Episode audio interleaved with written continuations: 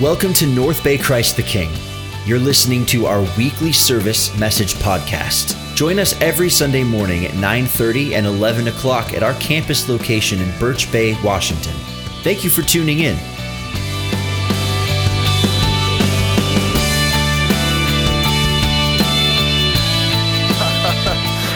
Anyway, we're doing this series we started last week on grace. And, and I don't know about you, but I love grace. I love when people give me grace. I love the fact there's times that I don't have it figured out and I've messed up and I've blown it, and people say, you know what? It's okay. It's okay. It's going to be all right. Oh, thank you so much.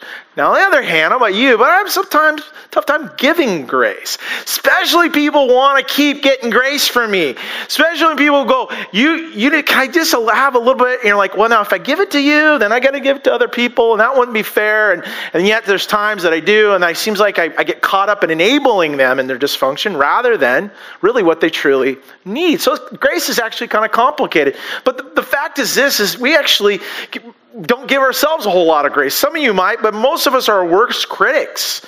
And so grace is a big topic that really is, especially when we're talking about God's grace. Do we really understand the grace of God, this amazing gift? As we talked about last week, it saves our souls. But if we just look at grace as simply just this gift, which it it totally is, but we just look at the gift as just simply forgiving us of our sin, that we look at grace as simply just like a spiritual bar of soap that washes over us on Sundays, and then we just do what we want during the week, and then we come back and go, oh, I'm so dirty, I need God's grace again. But we can, we can find ourselves doing that. But really, what it, grace is something that is leading us to. In fact, it's an invitation, not as an excuse, but an invitation to follow Jesus. Last week, we challenged everyone don't just live in a forgiveness only gospel, be empowered. And the empowerment, Jesus says, to come follow him. To, to, to what we said was be one, make one. To be a disciple and make a disciple. And I hope that you had disciple making opportunities this last week. But what I've found in my conversations people the last 25 years as a pastor, there is a tension that happens with grace. Not only in a personal tension when it comes of giving grace and receiving grace, but also when it comes to grace, uh, how God treats His grace and the, what God offers us. Because we start talking about God's grace, people think, okay, He's a God of grace. There's some of us get a little nervous about that because we might think that people think of us that we think God is soft on sin. And he's clearly not. If you think God's soft on sin, you can read, you haven't read the whole Bible. And, nations are annihilated. I mean, not exactly the warm, fuzzy God that sometimes people think he is. And Scripture expresses God in his wrath. But we need to understand that God and his love and his wrath go, go hand in hand. Out of his great love, he poured out his wrath. You're like, that doesn't make sense. No, because God's holy. God is all, perfect and, and, just, and He needed to deal with the sin that was in the hearts of man. And so when He expresses, He doesn't pour out hate towards us, He hates our sin. And God's anger is not because he, he's trying to get his way. No, he's holy. And so, with that, knowing that there, he's a God of grace, but he's a God of wrath, it brings a lot of tension. And it happened all throughout history. If you read the Old Testament, you find that's a, a bit of a challenge here. God loving his people, bringing his children onto himself, as the, specifically the Hebrew nation of Israel. On the other hand, he poured out his wrath upon them. But he's doing what a father and mother do is disciplines his, his, his child. God helped them along and gave them a set of rules to follow. And rules are always great to help you kind of keep the boundaries in which you are. But the problem with the rules that, are, that were given, they were given from God, is man couldn't keep the rules. In fact, if you, if you, of the Ten Commandments that turned into about 600 and so commandments, no one could follow all of them. In fact, of the Ten Commandments, you break one of them, you break all of them. And so no one could live up to that standard of perfection. Nobody could. Nobody could. So God knew at the time, in the right time, in the right place, that what needed to happen was out of his great love, that God incarnate through the life of Jesus would, and I love how John, John was one of those early eyewitnesses that John writes, he says, We beheld his glory, and that he was full of grace and truth. I love that about Jesus. He wasn't half grace and half truth. He was all grace and all truth at the same time. And we see that expressed in his life and ministry of grace that, that he reached out to the rejected, the screw ups, the mess ups, the not good enoughs. They, they, they weren't going to make it. They weren't able to live up to those rules. And yet there was a, a group of people thought they could or tried to, to do that was the religious. And there was this tension between grace and truth that Jesus in his mastery was able to walk right in between both grace and truth. Unfortunately, not everyone was buying into it. And it, and it still was the case today. Even 2,000 years later, we're still got this battle between grace and guilt ridden religion that happens. It, it, happens all the time. Unfortunately, even happens in, in, in years within our own lifetime. I know about 30 years ago, I had a friend his name was Dean. And I'd work with him and doing some landscaping. And, and he kind of had this surfer kind of language. He'd be like, dude, I had this incredible experience. And, and someone was like, okay, was that pot infested? What you, you know, what, what inspired, you know, what happened? But he would go, no, no, no. He goes, I was walking my dogs. He lived up near Sehome Hill. I was walking my dogs, dude. And, and I drinking a beer. And I was just, I was just, I was up there and I had a God experience. I had a God experience. I can't explain. He's crying. Like, this is legit. Like, he even took me up to the place at Sehome Hill, and he's kind of like, it was right here, man. It was right here. I had this experience with God. And I'm not, I'm not mocking it. He did. He did. I could tell, and he shared this, this, this warmth and this love and all that described that it was God speaking to him. Because I don't know what to do. I said, well, why don't you come to church? Oh, dude, I've never been to church before. I said, no, come with me. Come to this church. And so I didn't know what Sunday he was coming. I said, come to, come to church. And so I walk in the church, and or he walked in the church, and I didn't know this at the time. He walks in. As soon as he walks through the doors, you know, the first question someone asked him in the door was one of the greeters. You know what they asked him? It wasn't, welcome, great to have you here at this church. It was like, young man, it's the house of God. You need to take your ball cap off. Like, my ball cap? He goes, no, you need to take that hat off. This is a house of God. We respect the Lord here. Take your hat off. I mean, it was really kind of right in his face kind of thing. And so he tells me, he goes, I was kind of embarrassed because I have like hat hair, you know, and I just, I took it off and I went in the service and all he could get over, he can get over that. He get over that immediately he, he was judged walking through the door. And he used that as his excuse never to come back to that church. He used it as an excuse and, and it grieved me. It grieved me like, no, not everybody's like that. I don't care. I'm saying I'm out. And he felt judged that way. And he felt that way. And I, and I, and I, I grieve that. And, and so I'm so glad at Christ the King. I mean, we don't have a dress code. Just come dressed, okay? That's what matters to us here. Come as you are. Wear a cap. Wear a sombrero. It does kind of block people seeing the screens of worship, but whatever works, right? But come and you feel welcome. We take pride in that. We want this to be a place of grace. We also want to express both grace and truth. Both are important. See, this is what we're going to talk about grace here today is that grace is not just meant to make it just be an excuse. Grace, God's grace is not meant just to excuse us, but to empower us. That we want to just excuse, okay, well, God, grace to you, but something that empowers us in a deep way. You know, we read last week, you know, and, and, and we, we, even read it out loud. Ephesians 2 8 says, By grace we are saved through faith. It's not of ourselves, it's the gift of God, not by works, that no man should boast. We know this incredible, incredible gift of grace that we have, that none of us can earn it or buy it or beg God or brown nose God for it. But on the other hand, on the opposite side, if you're here today and you're going, I've, I've been a mess up, screw up, there's no way I can earn or deserve or anything that I should deserve God's grace, which is true, but I want you to know is no matter what you've done, no matter twisted and dark and everything you've gone through in life, guess what? That grace is available for every single one of us. You're not disqualified from that. Every single person. And this is expressed in Jesus. And, and so we challenged last week that as this is a free gift, it's not, it wasn't free to Jesus. That Jesus paid, as we sang this morning, he paid the highest price his very blood on the cross for us. And our challenge is not to cheapen that grace, but to be empowered from it. And one of the great expressions, uh, one of my favorite expressions of this balance between grace and truth was given by Jesus, and I want to unpack here in the remaining minutes this morning. And so we'll stick over, if you can hang out just a little bit more here with me. We might be going over on this, but I think it's important. John chapter 8. You can turn your Bibles or Bible app. You can look on the screen. And I want to start in verse 3, but you need to know just before that that Jesus is preaching and teaching to the people and gets interrupted. And there's just so many times that Jesus gets interrupted by these religious people. And they're and you, right here is one of those examples is that the teachers of the law and the Pharisees brought in a woman caught in adultery. And they made her stand before the group and said to Jesus, Teacher, this woman was caught in the act of adultery. In the law, Moses commands us to stone such woman. What do you say?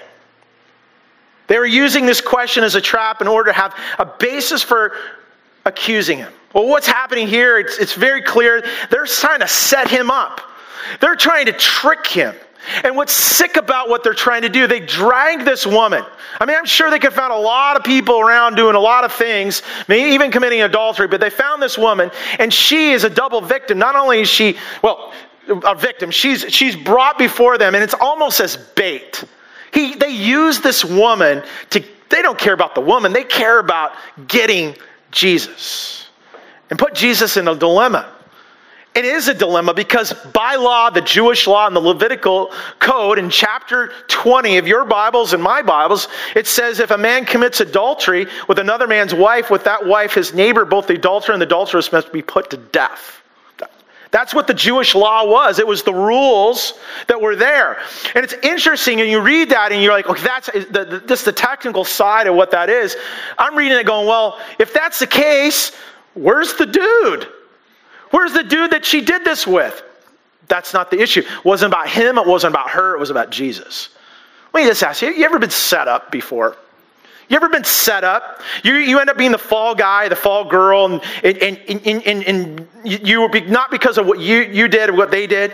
A teacher thinking you cheated, but then some kid, punk kid next to you is the one cheating off you, and you're accused of that. A spouse who steps out on you but drags you through uh, divorce court blaming you for everything. A coworker or boss messes up and attaches attaches your name to it. You get fired. Framed a crime you didn't commit. I know there's people in our church that that's happened to them. They, they served time for a little bit until they're exonerated. See, if you ever been, felt trapped or entrapped, Jesus can relate with you. It wasn't about what was happening. It was about to set up Jesus. And, he, and so, what does Jesus do to respond to these religious bullies? He has two choices. He's either going to go soft or he follows the law. That seemed to be the choices between. Now, think about this. If he went soft, he could say, hey, guys, come on. Come on. Give, give her a break. She has nothing to do it. You have beef with me. Don't bring her into it. That's not right. If he did that, if he kind of softens what she actually did, guess what? He also could be accused of, of endorsing this and he could be stoned to death. That's what he faced.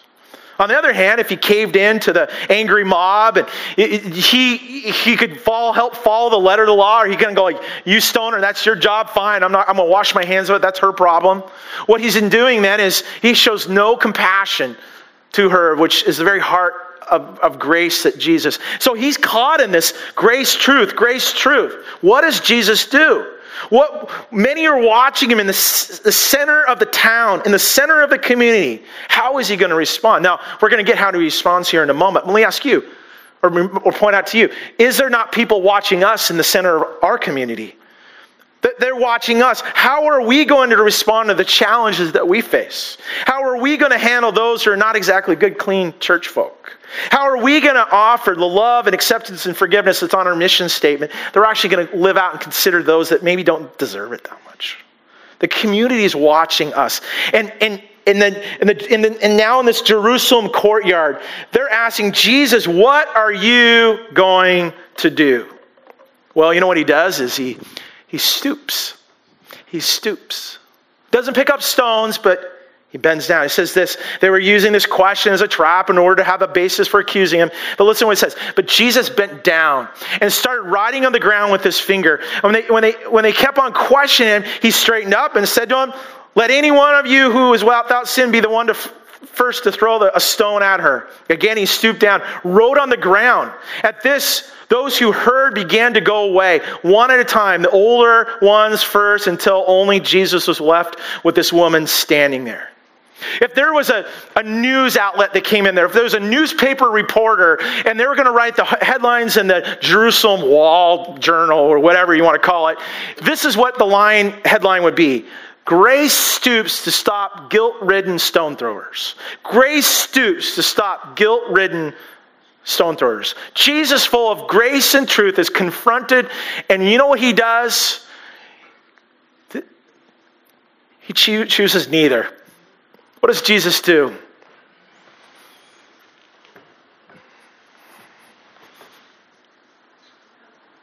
Do you ever wonder what Jesus wrote? Jesus begins to write in the dirt. Jesus, God Himself, God the Son, begins to write. If He is no all, end all, omnipotent God, all knowledge, what do you think He's writing?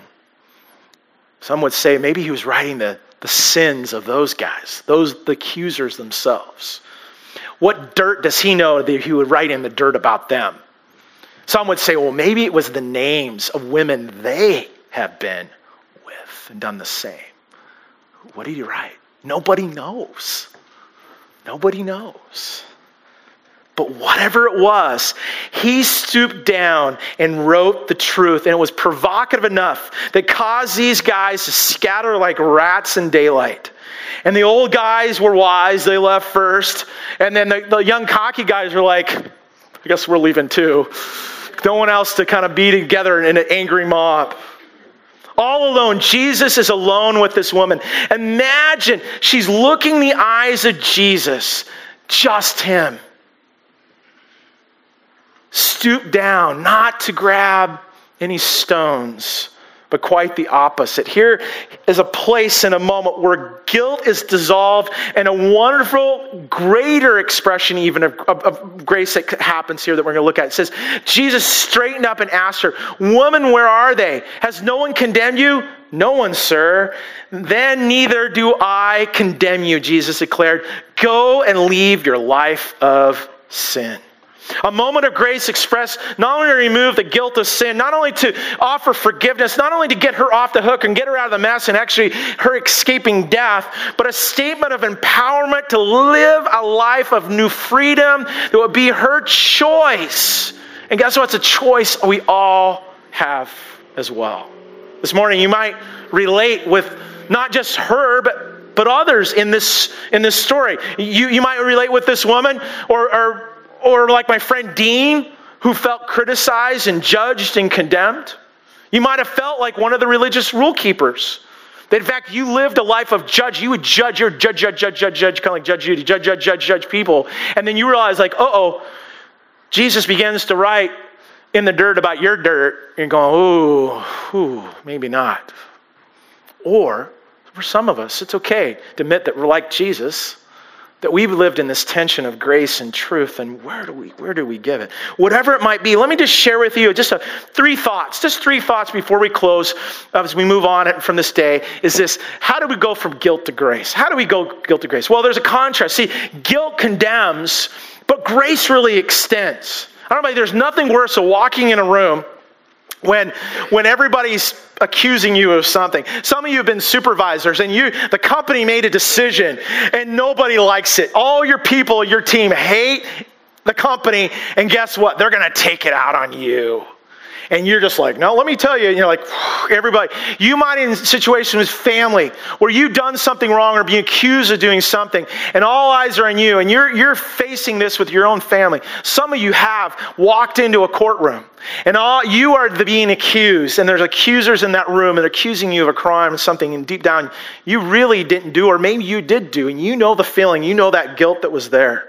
And you need a picture here Jesus. This woman who's caught in adultery, she knows she did do this. She's caught in it. There's evidence of that. That she's thrown to the ground in this stone throwing moment. Because all those dudes left except Jesus, who e- easily could pick up the stone and throw at her. Why? He without sin cast the first stone. There's only one guy left, and he ain't sinning and hasn't sinned. He's sinless. But instead of reaching down for the stone, he reaches down and grabs her hand and lifts her up. Jesus becomes, rather than a stone thrower, a life lifter. He lifts her up. Can I encourage us Christ the King. Can we no longer be stone throwers? No longer condemning this world and judging this world and everybody in this world. And, and, and I'm not saying you are or not. I'm just saying that mentality and that attitude that we, rather being accused of being stone throwers, that we would be life lifters. The people that need to be lifted out, that need help to be rescued from. The, the, they're in the muck and their mire and they're in their dysfunction and the addictions and the struggles that they have. And I know they don't look bright and cheery at times. I know they don't look really good on the, you know, on the outside, but there's a heart of brokenness on the inside. There's the condemned, there's the accused, there's people that so just desperately need a moment of dignity and this moment of grace. Say, hey, let me help you to be life lifters. But not everybody will respond. There's still some seats available in here today. And people passing by, they care diddly squat, what we're doing, all that. That's, that's them. And hopefully God will get their attention to them. Oh, by the way, I got to tell you this story in, in waiting on the time, but it's so important. There's a gentleman that came in after the service today, and he doesn't normally come to our to our church at all. He woke up on this morning and he heard that he thought he heard this first. He says, uh, "See the case." He heard this message. It was like audible, like see the case. He's like, see the case. And then all of a sudden you realize, no, CTK.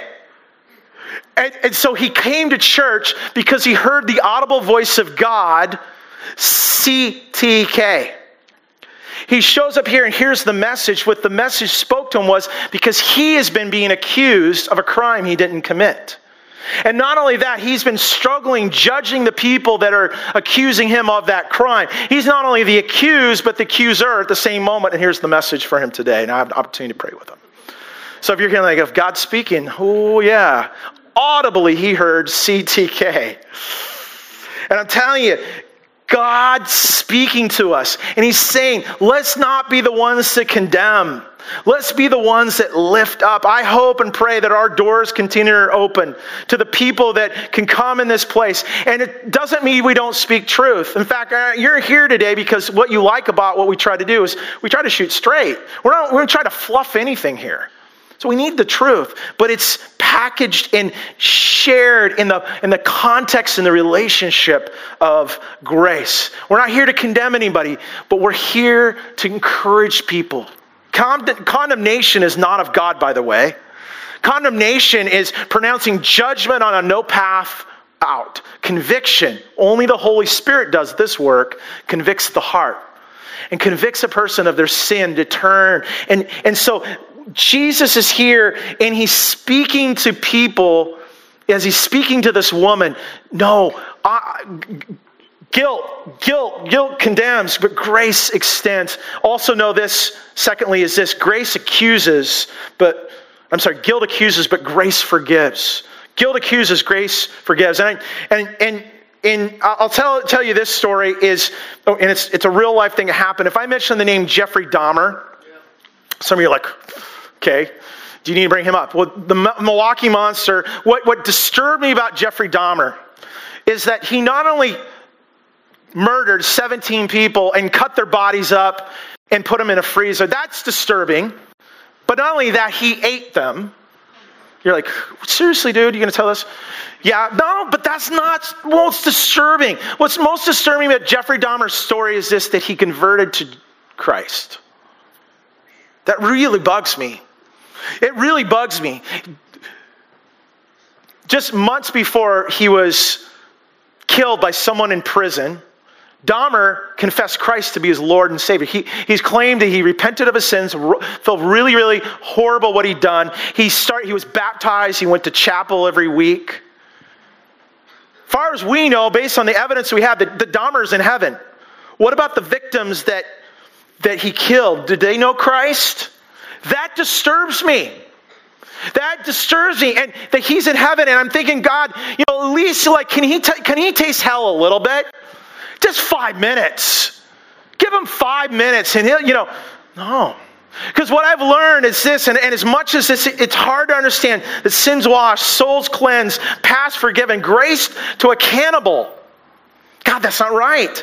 You can't, you, you, it's not right. And then I realized something is that that grace is extended to a cannibal, it's ex- extended to a car thief, it's extended to a guy that has gossiped, that's talked bad about people. It's everybody. Paul reminds us of this. There's no difference, for all have sinned and fallen short of God's glory. Here it is, and are justified freely, freely by his grace, through the redemption that came by Christ Jesus. No matter who you are, what you've done, you're, you do not stand condemned. When Jesus looks in your eye and, and you're in the dirt, he doesn't look at condemned. He says, No, let me, let me give you the, the way out. My grace extends that far. I don't condemn you, I extend it to you. And, and finally, know this grace, or sorry, guilt. Guilt incriminates, but grace empowers. Don't miss this. This is crux of this. So important for all of us here. The circle condemners are gone. The accusers are gone. The looky-loos have moved on. And here's the most liberating portion of scripture I, have found, specifically with Jesus, where Jesus straightens up and asks her, Woman, where are they? Has no one condemned you? No one, sir, she said. And here it is, the most powering moments in scripture. He says this Neither do I condemn you, Jesus declared. Go and leave your life of sin. I believe Jesus is telling us, uh, that, her, and telling us here today, no longer are you to be, to be used and abused. No longer you need to sell your body. No longer you need to find value in what men think of you. No. What matters is God, how God sees you. And as Jesus sees you in the eyes and when you're in that dirt, He's not here to write more dirt about you. He's to lift you out of that dirt to give you new purpose and new direction, new destiny. We need to understand we can no longer cheapen God's grace any longer just to receive that forgiveness, just to receive that cleansing, and then do nothing with it. We miss it. It's a waste that's there. This grace is extended not only to the guilty, but to some of you might hear today and you find it the guilt giver. To both to both is given to us that we don't stand condemned, but we can walk in this amazing grace. I invite our team to come as we close here. And let me just give you a wrap up of my you know, kind of reprise of my friend Dean. 25 years later, Dean, you know, you know, I love this part about, there's some things about social media I don't like, but Facebook's pretty amazing that someone finds you. I don't know if I found him, he found me, but he'd been living in California. And he, we, we became Facebook friends. He goes, Hey, I'm going to be in Bellingham. Let's meet up. And so we went to our, our favorite place when I was in college, the Old Town Cafe Breakfast. We had breakfast there in, in downtown Bellingham. And him and I, and he's talking. He's still the surfer dude. He's like, dude, what are you up to, dude? You know? And, and I said, he goes, hey, hey. He goes, uh, are you still like, tra- like you were like trained to be like a pastor or something? Are you, st- so what happened? He goes, well, I've been a pastor. Really? Where? Birch Bay. He goes, I'm going to go see you do your thing one Sunday. Like, yeah, come on out. So Dean comes out, just like this, just like a moment like this before we pray. I have people bow heads and eyes, and he's in the back, kind of wandering around the back, and didn't really sit down, and just kind of, like he said, he's like, oh, can I trust this church? Can I wear my hat? Which, glad nobody yelled at him and wearing his hat. He had his ball cap in there, Andy, so that's good. And he, he, he, as we're giving an altar and asking people to respond to Christ, he's in the back going, He's pointing to people to make sure I include them in the prayer. You know, like, like he's helping me. And he comes, he comes, and we come to the back. I said, What was it like? He goes, Oh man, that message, that was good. And, and I was talking on grace. He says, You're talking about people receiving the grace of God and all this thing. But you know what you needed? You, you blew it, dude. You blew it. I'm like, Well, what do you mean I blew it? You, you didn't you didn't tell people to do something with it. You need to blankety blank tell them to do something with it. They need to do something with their life. They left. They didn't, like, oh, you're right. And I, I don't, so I want to dream this moment. We can talk about grace, but we don't do anything with it. It becomes a waste. If you're here and we take this most expensive grace gift that was, we cheapen it, what Jesus did on the cross, if we don't take this and use it, it's a waste. It's a waste. In fact, the danger of not doing and receiving the grace God gives us, and we don't being, feel empowered to leave our life of sin and be empowered to the greater purpose God has, the result is this is dangerous. We could end up going back to where we came before and even it's worse. Let's not jeopardize that. Let's take my friend's advice, do something blankety blank about it. This is your chance, is your opportunity. Here's the question, here's the next step. I'm gonna give next steps out. Is this Who are you going to be a life lifter this week? Rather than being a stone thrower, there's a lot of stone throwers. We can just turn on the media. Stone throwing. Let's be life lifters. Who do you know? Who do you work with? Who's your neighbor? Who's in your own family? There's an opportunity. Those are in the muck and mire and the dirt and being accused and, and feeling self condemned. Say, no, you don't have to go that way. I'm not going to, I don't have stones. Let me, let me help you out of it. Who is that today? Rather than be and be known as a religious church who criticize, judge, and look down and condemn, can we be grace bearers? Can we be people that would extend this grace, be life lifters today? Let's pray together. Father, no way we can express the level of gratefulness for what you've done for us. Many of us in this room have experienced, in fact, all of us, if we admit it, we experience moments of grace, your grace in our life. Many of us experience that grace as a gift so much that it saved our very soul. But Lord, we don't want to cheapen your grace any longer as a forgiveness only, repent only grace. We want to be empowered by your grace.